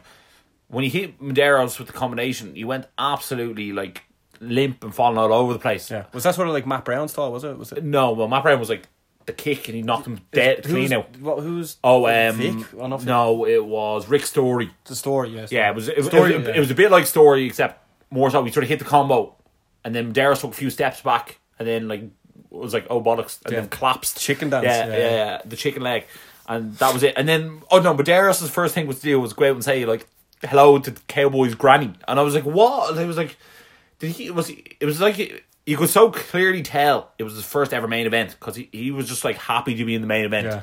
and I don't think he actually put on his best showing No. he, he respected Cowboy too much Yeah. he didn't fight the way he normally fights he normally could get sort of like in their grill and like is relentless and Cowboy's counter shots Yeah. were just too good from Yeah. He was coming off one of the fight of the year as uh, contenders. yeah, and you know what? This fight, like on the odds makers, was the pick and fight going into it.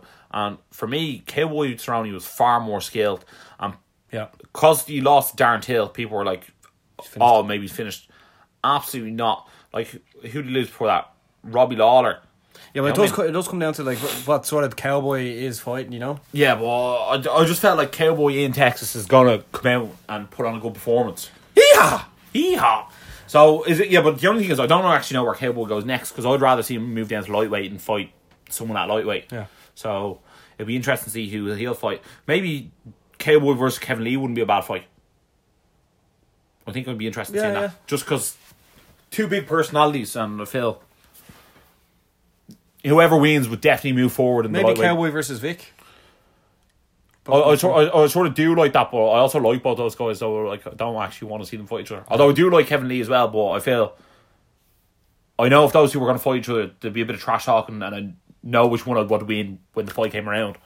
Then okay, well, put it this way: what sort of what would you overall give a rating on that event? I think it was like seven out of ten, which is higher than most rate events I give, just due to the fact that there was a lot of finishes uh, throughout the card, and also it was just, you know what, for the first time in a long time, UFC put a lot of Texas people fighting in Texas. Good job, UFC.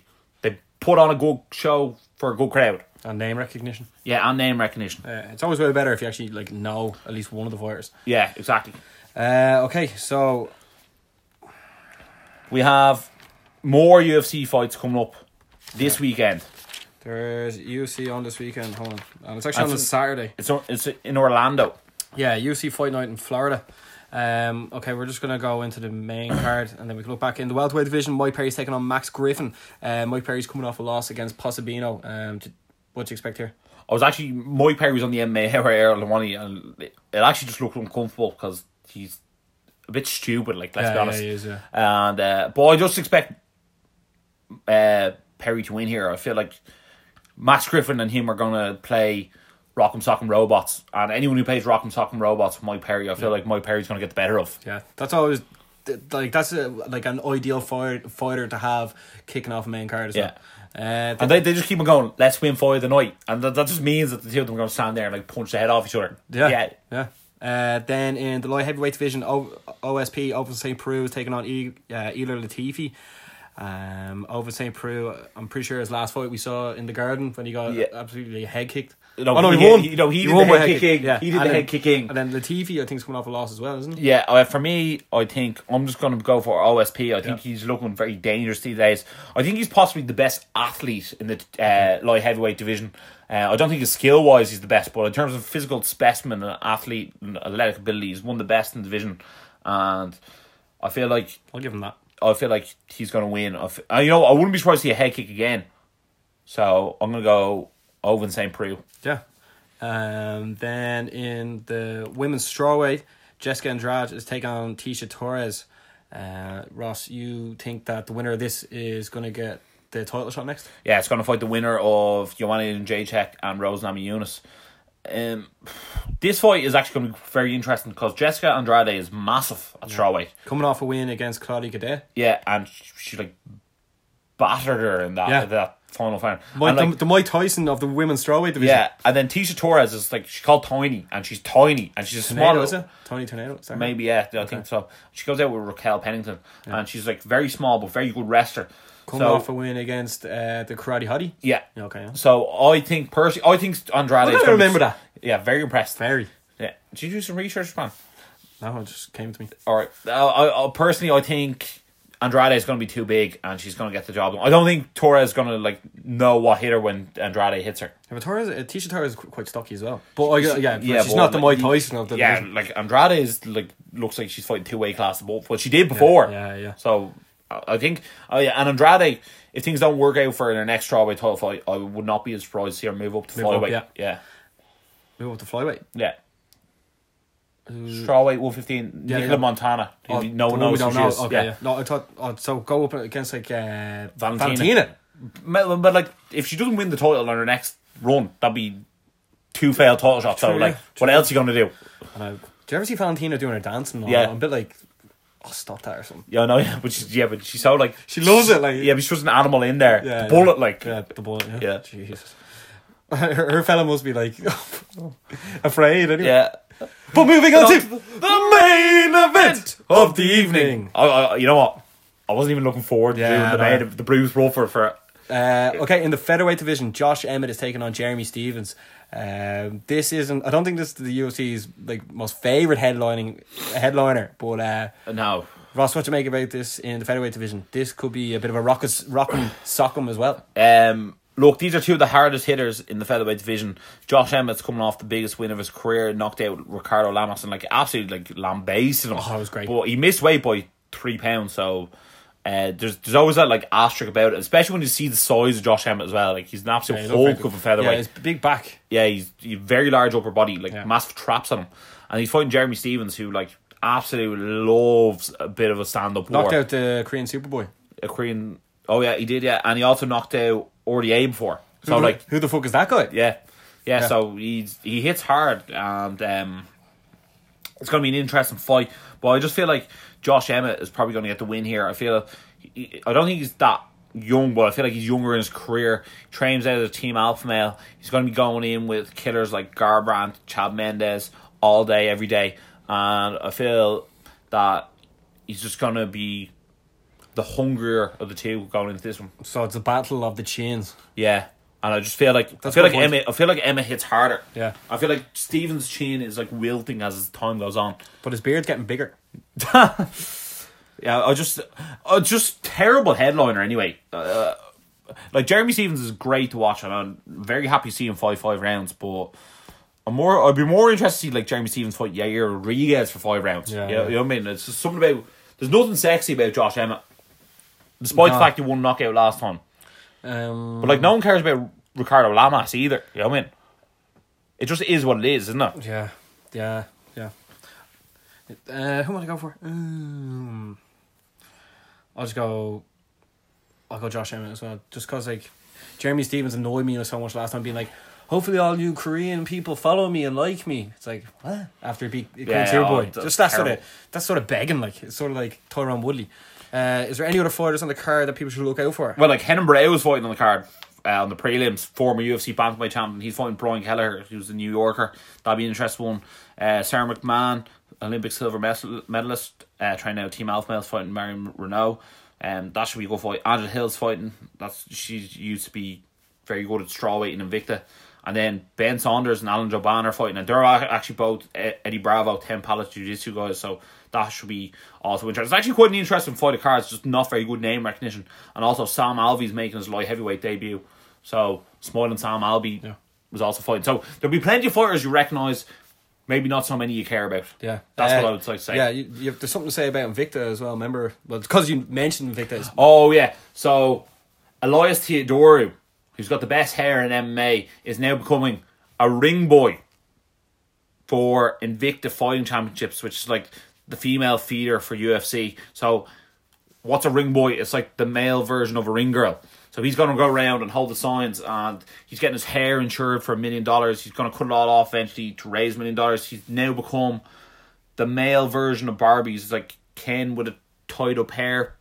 I don't know. Elias Theodorou, who just came on the MMA hour today, and it was like he's absolutely killing the game. He's coming out of a Street Fighter film as well. I was just very impressed by someone who was doing so well for himself outside the cage, and a lot of fighters. All right, they might not be as good looking or have as good hair as him, but they can learn from what he's doing and pick up pick up themselves. uh, uh, what are all the Menonists saying about this? Oh yeah, so basically Exploiting men for their their Their, looks. their looks, yeah. Yeah. Uh, I'm sure there'll be uproar. No, in fairness, it's an equality. it's an equality thing, and you know what? I think it's quite funny. So, like, I'm sort of all for it. yeah, I think I said this ages ago about imagine a man walking around. Yeah. and it was just like what? It it just like, doesn't seem to be a thing. Yeah. But Unless there was like a NASCAR. For I just want to see if he does a good enough job with the UFC getting to do it. Who knows? Well, Yeah. if- I mean, like Dana White said, there was never going to be a girl. Uh, Uh, Fighter. yeah, yeah. but the way I look at it is that like a lot of women go to UFC events as well. So like, Yeah. maybe why not have them there? Yeah. Uh, is there anything else you want to say about the MMA world before we move on? No, I think that sort of uh, sums it up. Um, I don't think the next Bellator heavyweight Grand Prix thing is for a while, so uh, we'll bring that back up when it comes. But and we'll keep you updated. that's it, I think. Yeah, so we're thanks a million for staying tuned. We're just going to move into the world of football for the next 20 minutes, I'd say. Football crazy, football mad. Grab your headphones and listen to the Energized lads. So, How much do you love that? no, fair play to you, man. You said you were going to make it, and you did. Um, okay, in the football segment, we're going to just go over the Paul Pogba situation. We're also going to discuss the Champions League and FA Cup situations as well, because that's what's after happening, and that's how we're going to go through it. Uh, last week, we actually had a bit of a conversation about Paul Pogba saying how he wasn't really playing that well, and then he, he supposed he had a spat with Mourinho, and then Mourinho said he was going to start on Saturday, and then he was actually out of the squad, quote unquote, sick. But what do you make of the situation, Ross? For me, first thing that I'd like to just like say I don't believe at all is that Paul Pogba is unhappy at Manchester United, because we all saw the Jesse Lingard Manchester United takeover, and all those players are running around dancing, dabbing, having the, one of the best cracks I've ever seen in my entire Yeah, life. So yeah. for to go from that in the span of two weeks to like being ho- unhappy and not happy or whatever, I don't believe that to be true whatsoever. And know? I don't think he's that much of a little quote unquote bitch. Yeah, to, to be like, oh, I'm leaving. Yeah, you yeah, know what I mean. yeah. I- Like, I- I think ha- don't see- I don't think see it happening. I think he's a bit more of a winner than that. Yeah, I, th- I think maybe he gets annoyed that the performances are being put in and that they're losing because he's a competitor and he wants to win. Yeah. And maybe he gets annoyed at certain things and Mourinho gets annoyed at certain things and they get like annoyed at each other, but because they care Yeah. and it's a competitive thing. But I think they're both man enough to realize that they need each other to succeed. And Paul Pogba like clearly loves Man United. He didn't come back to Man United just for the big money because Real Madrid or someone else would have paid the big money as well. So he clearly decided to come back because he loves the club. He wants to be successful with the club. And at the end of the day, right, we're not going to win the league this year, Manchester United, but they're very much contenders for the FA Cup, especially considering Man City are knocked out now, and they're still in the Champions League. So I don't think there's this disarray in the change room that's supposed to be. And Mourinho like slated the French media for saying that there was. The thing is, like, Pogba was playing better earlier on in the season. Okay, I know he's only scored three goals now, but then he got injured, came back, hasn't really got stuck in. But do you, do you ever sort of notice that he's still young and quote unquote immature, right? So he sort of like runs after the ball because he wants it. Because realistically, Yeah. every team he played with growing up, like he was the main man. Yeah. You know I mean, and obviously rightly so. But now he's just sort of like, give me the ball. I want it. Oh, like he, you can see he's sort of annoyed that he's not making things happen. So therefore, he wants to get the ball and make it happen. And he's also the the marquee name in the club as well. Yeah. And I don't think Mourinho like has Mourinho really dealt with someone with that much of a like pull, as in like I know he's managed Ibrahimovic, uh, Ronaldo. Drogba, Ronaldo actually, yeah. Um, but like. Oh, now you have to change what I said. No, I thought it was going to be like that's why he's sort of like this global superstar. Yeah. I know Ronaldo was, but I think like if you had to judge I the hype yeah, of I- social media ness there and then, it's a total different scale. I think with Ronaldo, we still sort of looked up to Mourinho and saw him as like this like fantastic manager, as opposed to Mourinho sort of came to Man United, and I feel like as much as Real Madrid are a superpower, when Mourinho went there, they almost became like a force together, as opposed to with Man United because it hasn't really worked for him yet. I feel that it's almost like they're a team of individual, they're they're a group of individual superstars with a superstar manager, and it's not really working. So there's a bit of like, I think there's going to be just tension there because they clearly all look around the dressing room and at the manager going, "How are we not just beating everyone?" Yeah, you know what I mean. yeah. And I think people looked like people like Lingard and Lukaku. They looked to Pogba to be like, "Oh, what's the story?" And then if Pogba doesn't have an immediate answer for them, they probably and then Mourinho doesn't have an immediate answer to the problem. Also, it probably like builds frustration amongst the squad. Yeah. and I guarantee you, Paul Pogba's frustrated. Do you think he's happy that Manchester United are like sixteen points behind Man City in the league, and like, yeah, they're in the Champions League, the FA Cup, whatever, and they're out of the League Cup. Like they're hundred percent. He's hundred percent frustrated. and He has every right to be, but the only way to fix that problem is to work together and not let it crumble around it. And I don't think it is going to No, crumble I, around. no, it. I don't. I don't believe. I don't like. I just don't see that happening No. because like Mourinho's like major signing when he when he joined was Pogba. Yeah. and look at what they've won together so far. Yeah, Uh, and I like unless you, like unless you go to like Real or Barcelona or Man City, you're not going to be really looked at as one of the like major players. Really, I don't think. Well, like you're gonna have to win stuff. Like Yeah. realistically, Liverpool never win the Premier League, yeah, and this year, next year, the year after that, because their players are probably gonna get taken. Same with Spurs. yeah. Like Salah, Salah's. If you take Salah out of that Liverpool team, like Firmino, Mane doesn't. You, you don't go, oh wow, you know Yeah. what I mean? And then you take Like City or whatever, a yeah, the best yeah. team in the And if you take Harry Kane out of Spurs, you're just like, Llorente. yeah, yes, there's, there's no wow. you know what I mean? I suppose to, all right, you take Pogba out and you put Mane in, you still have Sanchez, you still have Lukaku.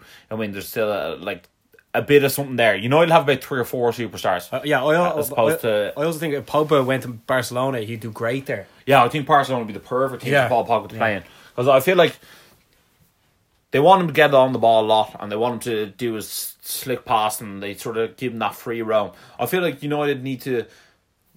United's problem is they still don't know their best formation also, and I think they're going to start going for four three three. I think they're going to bring in a Michael Carrick replacement in the summer. It'll be Matic, whoever else, on Pogba, and then they'll play three up top: Yeah. Sanchez, Lukaku, and whoever it is, Lingard, Martial, Rashford, whichever whichever the other person is Yeah. to fill in. There's a lot of games. Yeah. a lot of game time.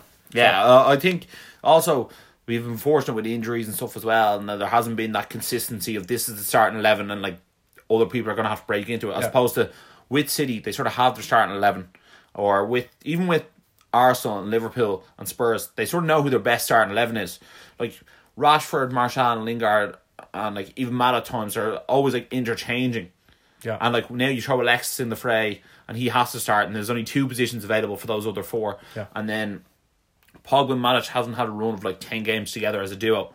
So it's not well, they did at the beginning of the season. Yeah. now, and now they have to yeah, get back to know yeah, each they have to go back to know each other. That the cohesion isn't there. And United have a quite different team playing now than they did last season. So Yeah, yeah, and we've definitely improved. Yeah. You have to look at both sides of the coin. We've definitely improved. Um, Also, the, one of the main things that is the biggest problem for United is experience. Like Yeah. even going into this Champions League now, like uh, Rashford's never played Champions League, or uh, if he has, it's one season. Um, Martial, same situation. Lingard, same season, yeah. situation. Like I mean, there's a lot of pressure on Pogba. Lukaku's never played Champions League. No. You know what I mean? Uh, and then that, that's basically our starting team. I know Mata's won the Champions League and the Europa League twice, but he's not even really a proper starter. You know what I mean? Yeah, yeah. You know what I mean? We're, we're lacking a lot of. uh, See, the thing is, we're in the last 16 now. Uh, Mourinho said that he doesn't really count anyone as a contender until they get into the last eight.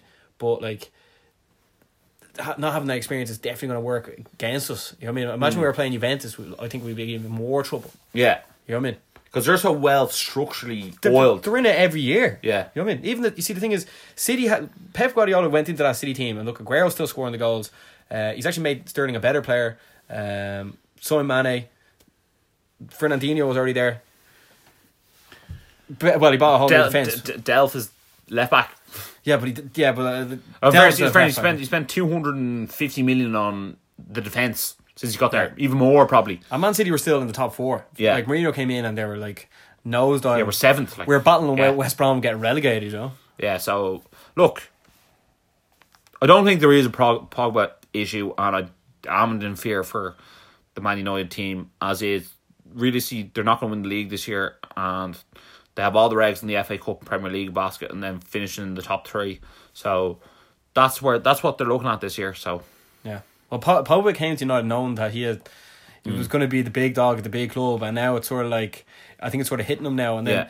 you see, he, once you get all the praise, it's great, but when you get all the shit, you're like, oh shit, you know. Mm. he, al- yeah, but he also when he was at Juventus, he had a lot like it was a much more share of the load. You know what I mean? Well, like Pirlo was there and Vidal, Yeah. so Vidal was, was sort of like the hunter Yeah. gatherer, and he, then he Pirlo also was had like Marchisio was yeah, but he was, there. he was allowed run free. Oh yeah, no, hundred percent. Yeah. You, you had like Higuain. You, you know what I mean you had like top of the range players who were also sharing the load with him, as opposed to I feel Yeah, at he United a lot of people are looking towards him to be the leader of the team. Yeah, and like Pogba also came into a team that was already Mm. fully functioning. He also came into a team where he took took the captain's position as well. Like Herrera was the captain of the team and Carrick the captain the of the teams. They were the two, captain and vice captain, and Pogba came in and took both their spots. You know what I mean? Yeah. So it's uh, a very unusual situation. Yeah, and then all of a sudden asked to be the main man. Yeah, and then Small and Jones have been very lackluster as of late, and it's just like when you it's it's obviously going to be frustrating when your two centre halves are letting in goals that they shouldn't be letting in. You know what I mean? And like, you're losing games because players aren't up to scratch.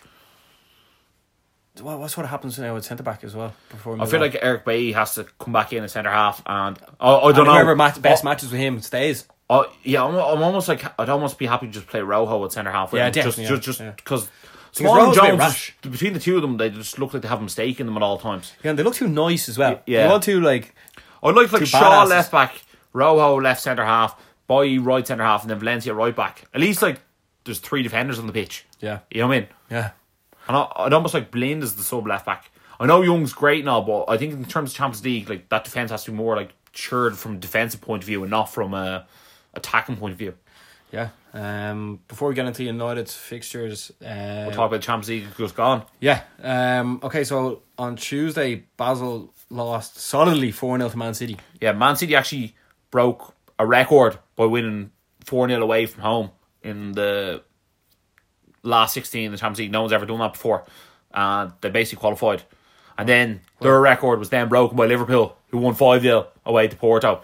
So those two teams are basically true, aren't they? That's that's such a like being a manager for that winning Yeah. that much away from home. You must be like, oh, that is like that is perfect start. Yeah, it's like you can play the second string team and the next, as in, like, that's not your big game next week now. Yeah, you can like concentrate in the league, even though Yeah. Liverpool are sort of just trying to catch United.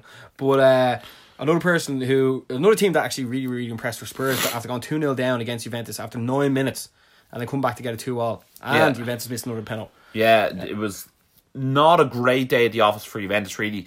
Best start they probably ever had in a Champions League game. Yeah, it- 2 0 up after 10 minutes. Yeah, it reminded me of like back in '99. Remember when Man you were playing Juventus and Yeah. then you know, they came back and won three two. It was just absolutely incredible start for them. And then Spurs showed some bottle. they did like they looked to be when it got to the second half they were the better footballing team. And the big the big problem was is Higuain missing a penalty in like the 40th minute before half time. Yeah, just before half time. Yeah, that was that um, would have murdered them. Yeah, that would have made three one. Just lights out. Yeah, and very impressive that scored two goals away against Juventus because Juventus aren't easy to score against. So I'm very hopeful for Spurs beating Juventus in the second leg. That like that's the game to watch. Yeah. Uh, Real Madrid beat PSG three one. Right, I was actually I couldn't believe that earlier on in the Champions League, like Liverpool had a big game and TV three didn't show it, and then when it comes to Real Madrid and PSG playing, and then Liverpool were playing Porto, they showed the Liverpool Porto game when. Real Madrid against PSG like has a cha- Champions League final, final all over like, yeah. caliber, yeah. And Real Madrid showed who's boss. it was it had everything. It had like it had like goals. It had Ronaldo show. It Mm. had diving. It had Neymar. It had end to end stuff. It had a comeback. It was It was everything. Yeah, it was. Um, look, I think, Real, I think Real Madrid set the tone from the start of the game. Um, they really pressed PSG very hard at the first few minutes, and I think that really put PSG in the back front, made them feel unsettled. Um, your man Lo Celso, who fouled uh, for the penalty, showed he was young, and inexperienced, and Should never been in the starting lineup. no, anyway. and then like even Rabiot, who did score, is also like he's under twenty five as far as I'm aware, and like starting two lads who are under twenty five. I couldn't in believe the doing Champions that. League, in the Champions League against Real Madrid in the Bernabeu, who are the best Champions League team over the last five years by a mile, Yeah. is just not a great look to be having. Yeah. to be honest. Uh, it was close until what about ten, just under ten minutes to go. Ronaldo scored his second goal, uh, and then Marcelo scored in the eighty six minutes to nearly wrap it up. Could have went four one, but the thing is, Ronaldo's after scoring over hundred, like the only player in the Champions League to score over hundred goals in the competition. Yeah, one hundred one now. Like uh, what about eight or nine weeks ago, people were like, "He's finished." He, he's just a big game player, and he just he shows up when he's needed. Um, did Lassana Diarra start that game for them? No. I feel like he probably should have, like just to Yeah. add a defensive quality for them. He's probably not fully fit since coming from Dubai. Yeah, he was. I think he was on. Well, where was he? Uh, Doha he- yeah, yeah, but he was basically a free agent. yeah, free agent. Do you know what? I was thinking that United could. He could have went to United. Like, Yeah, just like he would have been good for a few games. Yeah, yeah. but yeah, but who who knows what Lassana Diarra you're actually getting? You know what I mean? Uh, what's it called? Your mate Asensio came on and made a bit of a difference down the left wing. He's Yeah. after scoring also Real Madrid's six thousand La Liga goal, I think it is. Yeah, Yeah, over the weekend there. he's yeah. he's um top notch player, but I feel he has to show he's top notch consistently as well. Though I feel like that's what he's missing out. He has the looks and everything. But uh, at least Arsenal fan TV were happy with a 3 0 away win in the Europa League as well. yeah, the Europa League results sort of went as planned. There was no major upsets. Yeah, but uh, we'll do a, a bit of quick fire here for Tuesday and Wednesday's fixtures in the Champions League. Uh, Bayern Munich are home to Besiktas. I expect Bayern Munich to win two or three nil. To be honest, Same here. And then Chelsea versus Barcelona. I think because it's in Stamford Bridge, I think Chelsea are going to put up more of a fight, and I'm going to say two one to Barcelona. That's a good call. Yeah, That was a good call. Yeah. Uh, what you make of the talk about Hazard going to Real Madrid and Bale going to Chelsea? I saw that with like 140 million going into Chelsea's bank account. I don't see Bale wanting to go to Chelsea. No, I just He'd rather go to City, I think. Yeah, I, I, think, I look at I look at them and I just think Chelsea don't look like they know whether they're coming or going, and like Bale's not going to go to Chelsea not knowing who the manager is. Yeah, that's the thing, and the, the, you'll probably have about four managers while he's there. You know. Yeah, so no, I don't see it. Especially with Real Madrid are on course to win another Champions League as well. Yeah, You know what I why mean? leave? He doesn't Yeah. have to. Uh, then on Wednesday, uh, Sevilla are home to Man U. If I'm being brutally honest, I feel like this game finished two all. I feel United haven't been on, on the best form recently, and I feel like both teams are capable of conceding goals. I think it all comes down to Lukaku. Can he score? Can he? Can he score in the big game? So evidently, so far he hasn't. But No. he got two against Huddersfield the other day. But uh, the- his his touches bringing that towards the goal were so like Bogey, bogey, they yeah. bouncing everywhere. Uh, I'll go for United win. Um, I think Sevilla are actually doing quite well. They're coming fifth in the La Liga, and then the other match is on is Shakhtar Donetsk against Roma. Everyone's like dying to play the winner of this game. Yeah. Um, Shakhtar Donetsk are usually good at home. I'm gonna say one all, just because I think Roma are actually doing as well because they they beat Chelsea in the group stage, as well, didn't they? They won the group, didn't they? Yeah, So I'll they beat I'll, Chelsea and Atletico Madrid in the group stage, which is very very impressive. I'll go Roma because they have Dzeko. And Yeah, he- he seems and to be like doing they, they seem to have like Ngoyle on on them. The, the, the, their team just seems to be together for a very long time, so it seems to be suiting them. Yeah, and then uh, the Premier League is also on on the weekend, so we do a quick fire here as well. Uh, Saturday we kicking off at half twelve. Leicester City versus Stoke. Leicester City, Leicester, yeah. Uh, Bournemouth versus Newcastle. Bournemouth, I'll go Newcastle just because they beat United last time. Uh, Brighton versus Swansea. no Swansea are on fire these days. So yeah, Swansea. Uh, Burnley versus Southampton. Burnley at home, I'll go draw. Uh, Liverpool versus West Ham. Liverpool Liverpool. West Brom versus Huddersfield. West. draw. Watford versus Everton at half five. Watford at home. I think Everton are actually doing alright, so I'll go Everton. Uh, Super Sunday, Crystal Palace versus Tottenham at 12. Spurs. Yeah, Spurs, yeah. And then big game, Super Sunday, 5 past 2, Manchester United versus Chelsea. I'm going United because Mourinho don't want to beat Conte. I'll go United as well, just because Chelsea are going to have to pull a full strength team out against Barcelona Yeah. and be ran ragged. Yeah. Whereas I don't think Sevilla will make United run as much. Yeah. And is there a Monday night?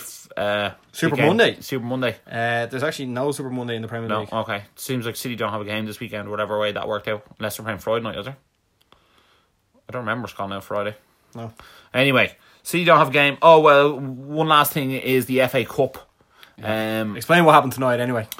Basically, Will Grigg was on fire and he decided to score a goal against City and knocked them out of the FA Cup, which is probably the biggest upset in the year of the FA Cup. So, fair play to Will Grigg, fair play to Wigan.